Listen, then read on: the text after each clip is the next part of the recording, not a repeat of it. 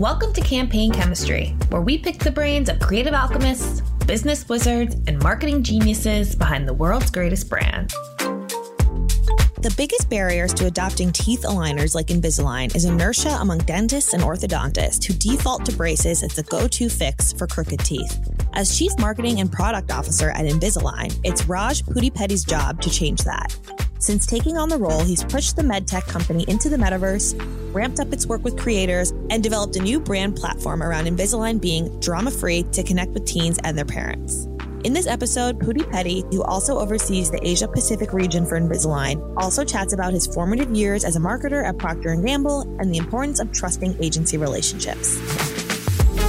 I'm your host, Allison Weisbrot, editor of Campaign US, and you're listening to Campaign Chemistry. Raj, thank you so much for joining me today. How are you?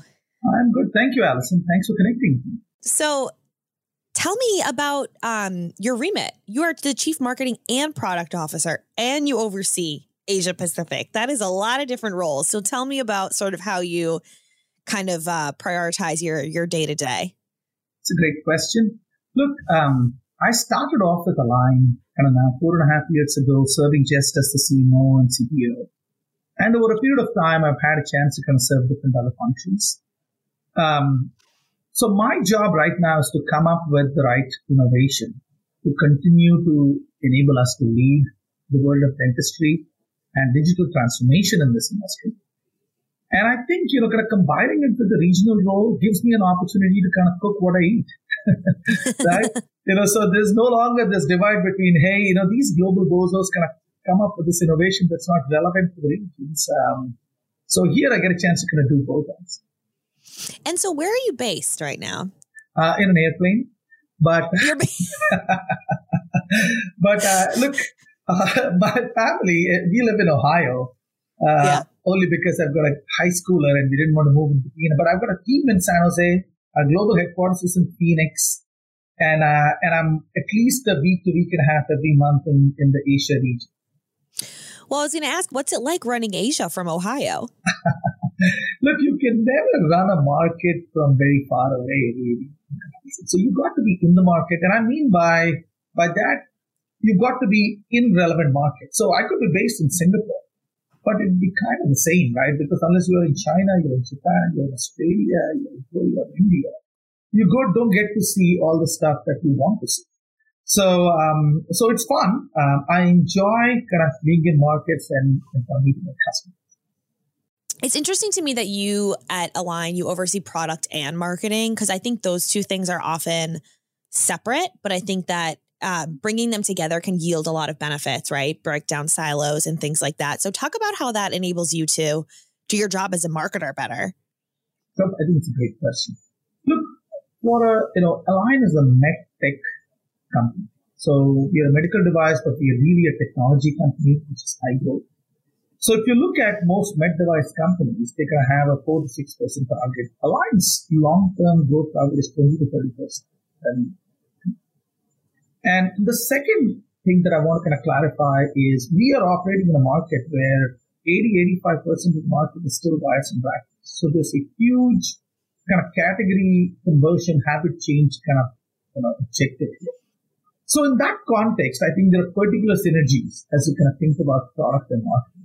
So the products that we come up need to be more predictable, but also need to enable more of our doctors, especially GPs all over the world, to easily use the Invisalign system end to end. And we need to be able to communicate compellingly to potential patients to become patients, so consumer marketing, but then also to, you know, doctors, which is orthodontists and dentists, about our innovations and why they should be comfortably able to use our system then the revenue goals, but also teaching outcomes. So it's really interesting that you mentioned that the biggest sort of competition for Invisalign is inertia, right? Like everyone knows the Invisalign, it has such great brand recognition, but people still and doctors still just do traditional braces. So talk about like how you kind of break in on the provider side, on the orthodontic side, because really that's sort of the first point of contact, right? For for people to get Invisalign. That's right. Um, look, I think uh, that's a very insightful comment. And I'd say it's not just inertia. It's also a lot to do with, you know, when you know, folks go to, you know, kind of a specialization after dentistry to become orthodontists. All they learn in the ortho schools is basically how to use wires and brackets and how to bend the wires and achieve feedback. So they, for the most part globally, you know, orthodontists don't get taught on how to use aligners, especially in this. So there is a clinical confidence component of Allison. Then there is this aspect of, look, um, I've done this for, for a while. I'm comfortable with this, which is the inertia you're referring to, saying, I want to kind of do this. There's a third component here, which is to do with the business model. Now, why it's in brackets actually cost much less than music, right, for a doctor. Mm. Now, the price to, to patients is about the same. So if you take the US, right, the price to patients is around $5,000. So, you know, you would kind of say, look, from a business model standpoint, it makes sense that we stick to wires and brackets. What's different though about Invisalign and what we started to change is patient outcomes are dramatically different. Right? There is no lifestyle compromise. Uh, so you don't need to kind of give up your life for two or three or four years, especially if you're a teen in the in the prime of your life when you're in high school, right? Um, you know, kind of wearing brackets and not looking like the way you want to, having lower self-esteem, Two, you know, you don't need to kind of make compromises on what you eat, where you go. You know, you could actually achieve the outcomes while kind of maintaining the quality of your life. Um, two, we've now developed products that are as good or as, or frankly, better than braces, faster than braces in many, many cases. So patient outcomes are different, not just in the quality of clinical outcomes, but also how quickly they're achieved and as well as the lifestyle benefits. Now, my job as a marketer is to make sure we communicate this in an easy yeah. way you know, to doctors and convince them. And uh, and just like consumers, what's fascinating to me is there are segments among customers, among doctors, exactly as you would find with consumers. And depending on what segment an orthodontist is or a dentist is, you know, we have a different message and we have a different approach convince them. So is it so it really is like cost is the barrier then for for hmm. doctors to adopt the technology? Is there any what sort of messaging do you put in front of them to get them to embrace it if if it because some it's hard to compete with costs, right? Actually, it is costs, um, and and I'll and I'll answer your question on the on the messaging, Allison, but it's also mindset and clinical comfort. Remember, if you haven't moved using aligners, then you don't have the same level of confidence. And this is with orthodontists. And so one of the things that many of our orthodontists don't realize, Allison, is the braces. You've got to get the patient back in the clinic every two weeks. So if you know anyone who's got braces, they need to keep tightening the braces, they need to keep moving, you know, the wires, and then a wire breaks in the midst of a big event and you've got to rush to the doc because, you know, it's poking inside your mouth and it's incredibly painful, right? So all of these emergency visits, as well as visits every two weeks, add up to chair time and practice time for the doctor. So mm-hmm. if you mm-hmm. really calculate the profit per chair hour, it's much higher for Invisalign. Because you give alignments to a patient, you only need to see the patient back in maybe 12 to 16 weeks. If that, right? Because now with our virtual care, you can actually go longer if you want. But what that means is all of this time that you spend in a chair, you're not going to goes away. So Profit per chair hour is what we communicate to doctors because frankly, it also improves their lifestyle. You know, they don't need to spend long hours in the clinic doing the same thing when they can actually get much higher revenue, have happier patients, but also have better life themselves. So, what would you say? I mean, Invisalign has been around for years. So, what would you say is sort of the biggest challenge in getting it to sort of overtake braces as just the, the default way to straighten your teeth? Look, I, I kind of structure the challenges, you know, it's a multi uh, variable equation, really, Allison. With orthodontists, I think we need to kind of drive clinical comfort, clinical expertise, basically, but also do communicate compellingly with the profit per chair hour. Okay? Mm-hmm. If you're a GP, you know, a general dentist, and remember, we've got 2 million general dentists globally. And we have to win with general dentists to be able to win the market. Because there simply aren't enough orthodontists to straighten the teeth of the, of the 500 million consumers who could benefit from teeth straightening. Just not enough orthodontists, right? Now, for a general dentist, you not learn how to move teeth at all, ever. So you've got to start from basics, saying, okay, look, here are the fundamentals of moving teeth. Here is what you do first, and then teach them a liner system, and then get them to understand, you know, the profit equation and the and the clinical workflow. So, you know, if you're an orthodontist, the challenges are a bit different from if you're a dentist. And mm. then up come the consumers, right? And it's funny. So take adults, right? Young adults. So many of us, you know, kind of have lived with not perfect looking teeth for a long time. So even though we know that our, you know, if we can actually have the smile that we want, we'd have much more confidence. There is this inertia saying, yeah, is this now? Maybe I could go next year. You know, do I want something now? So with adults, it's actually just getting them off um, of their inertia to, to say, look, transform your smile and your life. Mm. With teens who actually have to get orthodontic treatment, it is both, you know, clearing up perceptions that parents have because parents sometimes think teens are not compliant. I'll tell you a secret, right? Teens are far more compliant than adults, especially middle-aged men and women. You know, they're the worst, right? Because, you know, they're going to take care of life and, and, and they don't count all the times they don't use. Okay. So the funny thing is when we put a mom and a kid into brace, into uh, Invisalign at the same time, uh, the kid is far more compliant than the mom. and we know that, right? Because we track them on our virtual care. But I think still there is this perception among parents that uh, children are not compliant. And so there's marketing involved and communication involved in that's interesting. I wanted to start talking about some of the consumer facing communications that that Invisalign does. Um, I'm curious, sort of like what your your sort of go to channels are to reach consumers, and then I also want to talk about your digital strategy because you've done some interesting stuff with influencers and in the metaverse. So, talk a little bit about like your sort of go to outreach channels, and then how you weave some of these like innovative media formats into there. Sure. Look, we, we want to be present where our consumers are. So the go-to channels are exactly what we expect them to be, which is social media and search, first and foremost? So we are present uh, with a pretty robust share of voice across the top markets, across all social media channels. So whether you take Meta, TikTok, um, in, or Snap, you're there. In markets where Insta makes sense, Pinterest makes sense, uh, Twitter makes sense, we're there. Right? And in markets where, you know, kind of there is, there are other, you know, kind of websites which actually fulfill the same purpose, we're there. So if you take China, we're there on Baidu, we're there on WeChat, you know, you should expect that, right? But we're also, you know, pretty keen to ensure that when a potential patient searches online, and most of us Google stuff with less than $5,000, okay? Then yes. we've got to be there providing the right information, so we are there as well. And um, and you refer to Metaverse. So recently we piloted an execution with Metaverse uh, because we wanted to be where gamers are, uh, especially on the Roblox platform with the 55 million users that they have. And we said, look, you know, what if we could demystify the dentist and orthodontist experience for a gamer?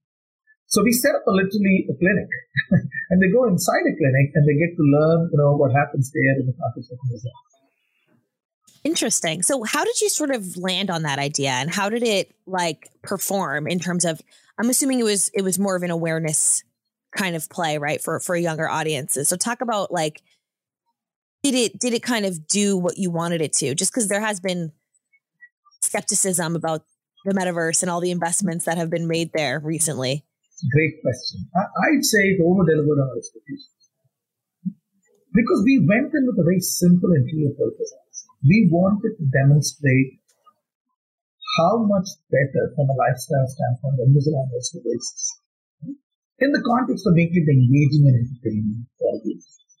So, you know, of course we demystified the office, you know, as, as I shared with you by setting it up in the metaverse. But most of the games that we had kind of show, you know, the differences between Invisalign and braces in a funny way. So, mm. of course, if you get the Invisalign gear, you're able to accomplish all tasks faster. and uh, versus braces. So, look, we've had more than six and a half million impressions there. Just uh, for a very small investment, I must confess, very, very small investment because we wanted to pilot it. But I think the reason why our execution is successful is, and, and I compliment the, the marketing team and the agency team, both in this one, is because of the clarity of objective. We said, look, this is exactly what we're going to do. uh, and it worked. Mm-hmm, mm-hmm. What about? I know Invisalign has also worked with influencers in the past and creators like Charli D'Amelio. Talk about how you think about working with creators and then also like I'm assuming a big portion of your audience is teens, right? So how do you kind of navigate some of the challenges around reaching teens online? Uh, it's a great question. I mean, I'd say, look, teens are incredibly savvy. I'd say, you look, most marketers believe if you just put an influencer on, a teen would listen. Some would maybe, but the vast majority of them are, frankly, far more discriminating. They, they're far savvier in terms of, you know, kind of distinguishing brand messages from just, you know, advertising. So we've got, I'd say now, up to a thousand influencers globally. Okay. And we've got influencers in every key market. And the way we approach, you know, our engagement is we want to be authentic. So we want an influencer who talks about Invisalign to go to the feed. So we typically start with, okay, why don't we start with you going to the optometrist office, get scanned, and let's see how your how your smile could look to use Invisalign. Because we've now got AI tools, Allison, that actually gonna take your picture, frankly, your video, and could demonstrate to you how beautiful you know smile would look. And then say, look, would you like to try this? And then go through the journey. So we believe in authentic and real engagement with influencers. So that's why it starts with getting Invisalign and then documenting the entire journey. Look, teens, and you, refer to teens, and, and I would say that um, the insight we have for a teen campaign is this is drama. Now, if you if you are if you're the mom or dad of a teen, and I have two teenagers now, everything is drama, okay, including not being able to find popcorn when they want it or some such thing or that favorite sweatshirt which has to be worn just this morning when you didn't prepare for it last night. Okay. So life is full of drama if you're a teen uh, and if you're a mom or daddy more so. So we kind of came up with, with a human insight that connects it to Invisalign. And illness is drama. Okay.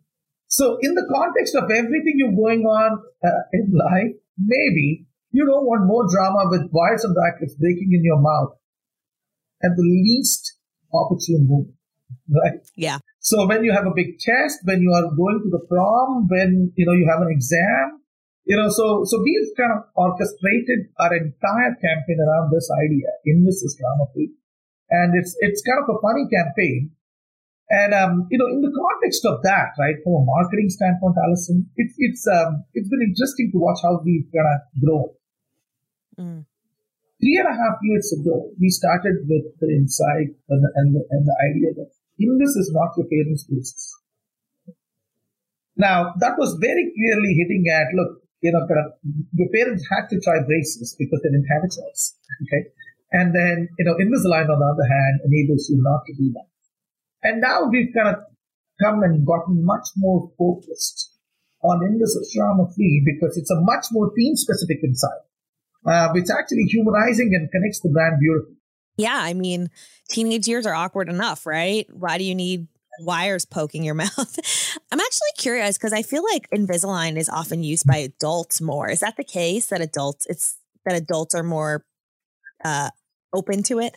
Half and half. Um, you got this right because think about this, right? Most adults who want to get their teeth straightened in developed markets, there are some exceptions, developed markets use aligners, right? Because if you're a 30 year old, you know, you don't want to kind of walk around with braces in your mouth. So you want an aligner, something And um, in teens, I tell you, even now, 75, 80% of our cases globally, teens actually require some. But if you look at our business, you know, it's roughly half and half. Another thing I wanted to ask is I know Invisalign is kind of like the main player, but there are other aligners, right? There's Smile Direct Club, which has more of a direct to consumer approach. Have you dabbled in direct to consumer, or how do you kind of view the way others are, are doing it in the space and what that means for your brand? Look, our philosophy is that the doctor is absolutely critical to enabling the right treatment for patients. So if a patient doesn't go to a doctor, doesn't get examined, and the doctor doesn't design a custom treatment, we believe that the right clinical outcomes be achieved. Now, remember, right, moving teeth is actually fairly complex. Okay. You know, just for fun, no two people's teeth are the same. Right? And no two teeth within a person's mouth are the same. Okay? So you have a possible 2.6 times 10 power 35 combinations. Wow. Okay? It's a bigger number than any of us can imagine in terms of how many combinations are there. Right? And in that context, I think, you know, you know, even when we have the best of machine learning and AI, we need an actual doctor to determine which tooth moves in what sequence. And, and, and so, you know, most brands that actually don't depend on a doctor try to correct just cosmetically teeth, which are, you know, we call them social six. But remember, you know, orthodontics is much more than just aesthetics. It's about a healthy bite. It's about, you know, a functional bite so that you don't have chipped teeth and other issues, oral issues in your life. So we absolutely believe that you know, an orthodontist and a dentist who's trained and certified are critical to the process. Yeah, I don't think I would want someone moving my teeth around without a doctor seeing it. Good call. I can tell you that some who tried actually have had very adverse outcomes because you don't see yeah. it easily, right? Because what happens is you think everything's fine. A couple of years later, teeth start chipping, and you go to the doctor and mm. say, "Why are they chipping?" Well, because the bite is wrong. You know? Yeah, yeah, it's interesting. So I want to talk a little bit about you and your career. You spent you built your sort of career at P&G. You spent 20 years there. Talk about how that sort of shaped your approach as a marketer. Um, I, I, you know, I'm an engineer, and then I did my MBA in marketing and finance. And the funny story is, P&G was the first and only company I interviewed. You know, that was day one on our business school in India. And it was the first company that I interviewed with. I never got out of the room. They sent me to one after another, three or four different people. And, uh, and, and, and I was privileged enough to kind of join the company. Uh, I loved it. Look, I spent 22 years in Procter & Gamble. The last 10 years, I was actually leading businesses. Right? Um, when I started with P&G, I actually started with data and analytics. Right? Mm-hmm. So it gave me a very good grounding on how brands grow, how do they build. Right? And so today, you know, when there is this big debate between, you know, does performance marketing work, does brand marketing work, you know, how do how does growth happen? I, I you know, can I I go back to the fundamental principles um, that Professor Ehrenberg talked about how brands grow. Right? Brands grow by growing awareness, by growing availability, by growing appeal, and then driving repeat. That's how we grow. Mm-hmm. Okay. Mm-hmm. And uh, those fundamental principles work well for me. And then, you know, kind of, you know, as my colleagues in data analytics used to say, I switched over to the dark side. Moved to marketing, and I spent um, I spent five and a half years as a marketing director in different roles. Okay? And um, those were foundational. Those were foundational roles because I learned the nitty gritty of marketing. What's an insight? How do you write a brief? How do you bring the creative thinking to life? How do you actually treat agency as a true partner? And, and I strongly believe that marketers who don't get good output deserve what they get because they're not mm. treating their partners with respect and, uh, and, and care that they deserve. Uh, so, um, and then how does, I still remember this one. I used to kind of uh, work on white space and, um, I was chatting with the global creative director and I was telling him, look, it's really difficult to the business. And so we started a conversation. We ended up talking for two hours. About six weeks later, we aired our first ad um, showing teeth versus a paper napkin. you know, and and I tell you that transformed the business right then and there. So so I learned that firsthand at P&G. You know, how do you nurture the creativity and how do you get to the inside? Same time, the the hard numbers part of media reach is more important than frequency. How do you actually maximize reach? How do you move past closed loop attribution to more market mix modeling, which is far more accurate because it's economic? Right? So both sides of the equation were um, very good, Allison. And I'll wrap it up with, look, 70%, 80% of general managers in P&G come from marketing. So, and then mm-hmm. I got to general management. And in some ways, I got to eat what I cooked. right? Because as a general manager, you're responsible for the top line, the bottom line, the organization, and the brand health all at the same time.